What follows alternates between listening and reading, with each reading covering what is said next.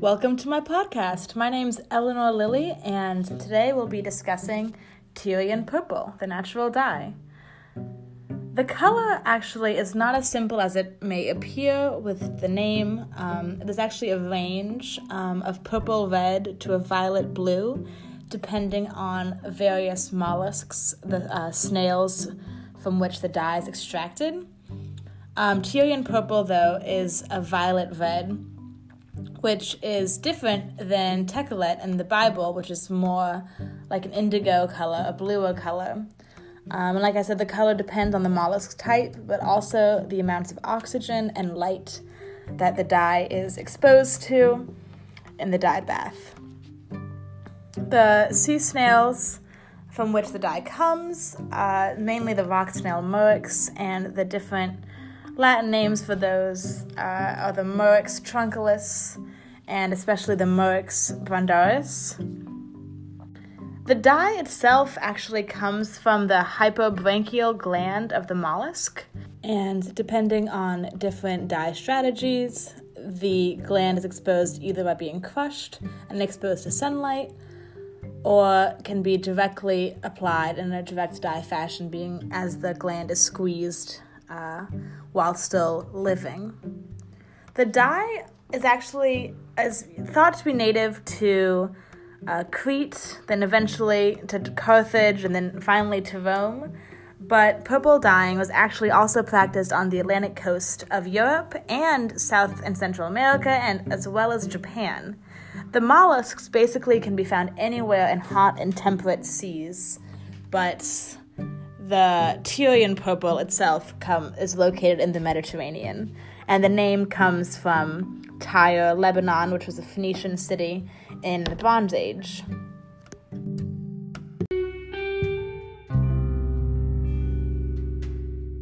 In antiquity, Tyrian purple was a signifier of wealth and status.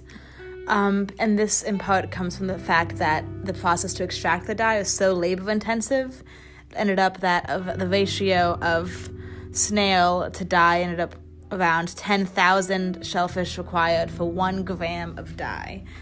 It was literally worth more than its weight in gold in some areas.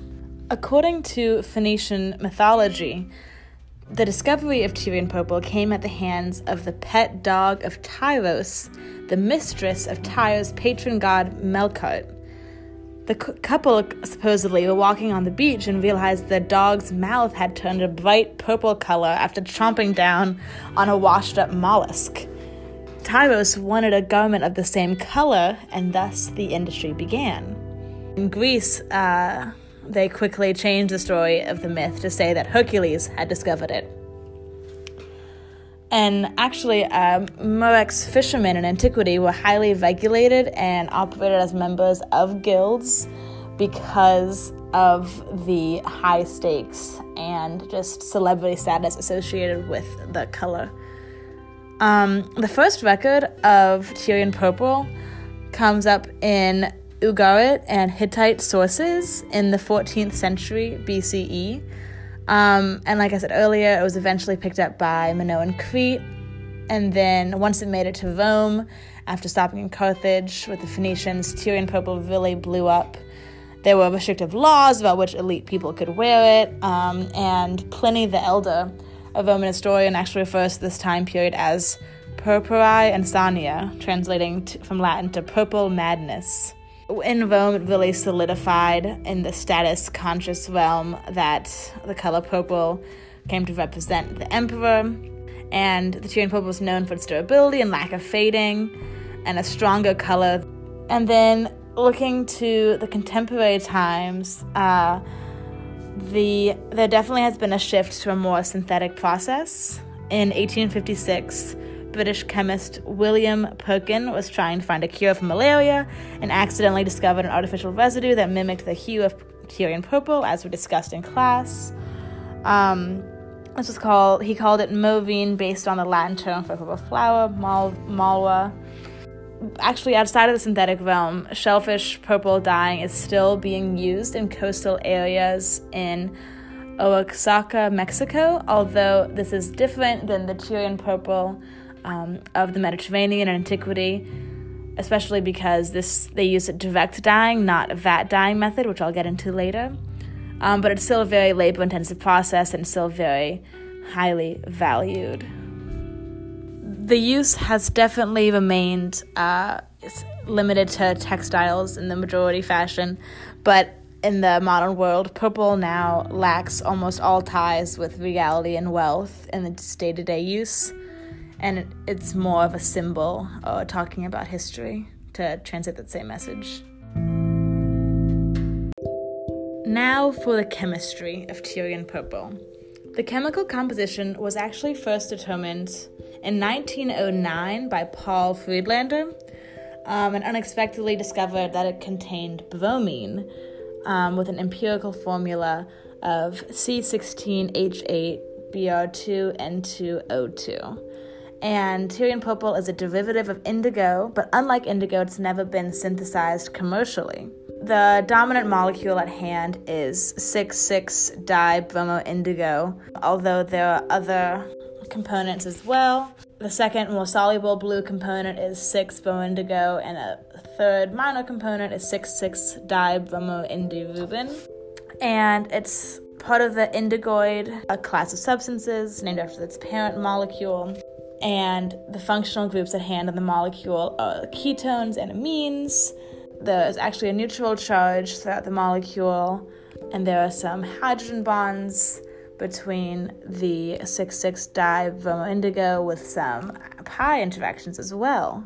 In terms of dye class, uh, Tyrian purple is a vat dye, the only one other than indigo known in ancient times. And what really made it such an elite color, an elite dye, is that it was one very labor intensive to harvest, but also had an extremely high color fastness and light fastness, in addition to its deep saturation, um, and had the most so of its dye peers at the time. But by modern standards, you know, it does not hold up with its synthetic counterparts. But in the time, um, those properties really elevated it to its elite status.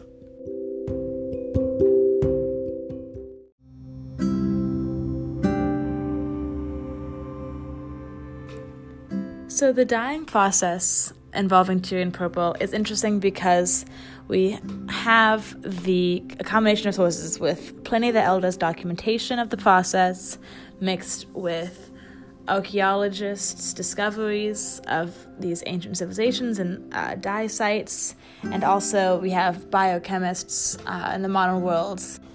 And so the shellfish were caught by lowering baited traps from floats and after then they'd line up all the dye um, and the crushed shells out to rot in the sun. And the smell must have been terrible. Uh, some places had their workshop as far as 15 kilometers away from the city. There's a distinct color change in the sunlight so, when the shell is broken and the hypobranchial gland of the mollusk ruptures, the cells release their contents and the purple precursors um, contact with enzymes. And by the resulting hydrolysis, uh, this actual yellow derivatives of indoxyl are formed.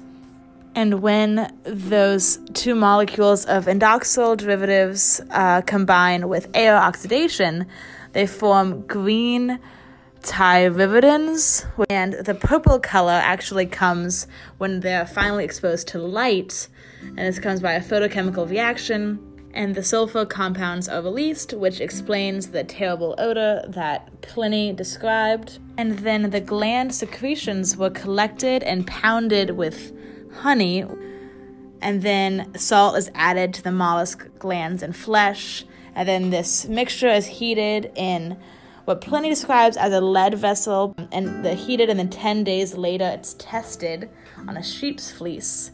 Uh, and if this if the dye is ready, then they would add the rest of the world to the dye for five hours to sit in the dye bath with a moderate heat maintains.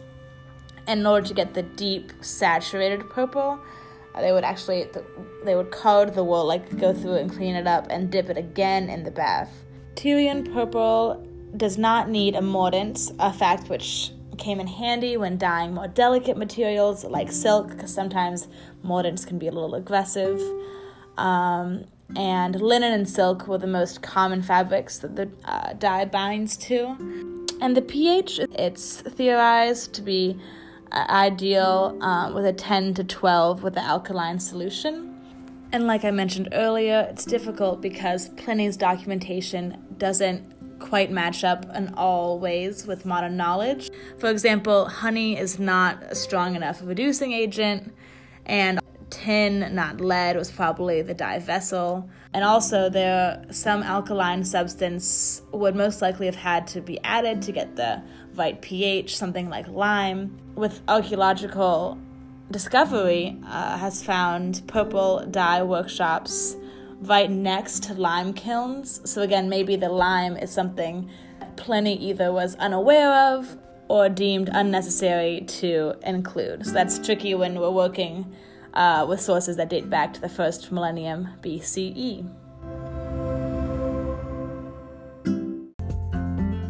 I have always loved studying classics and antiquity. Um, I studied Latin in seventh grade, took it all through high school. Then I continued that a little bit at Davidson with my courses. I was thrilled actually to discover the other day that they're creating a classics minor. This is a recent development in the department, and I hope to pursue it. Um, thus, when it came time to select or die, I felt that I absolutely had to choose Tyrian Purple to celebrate the connection between both our course and uh, my intended minor. And I really appreciated the opportunity to uh, get to know another side of uh, this dye's history with its uh, chemi- chemistry components.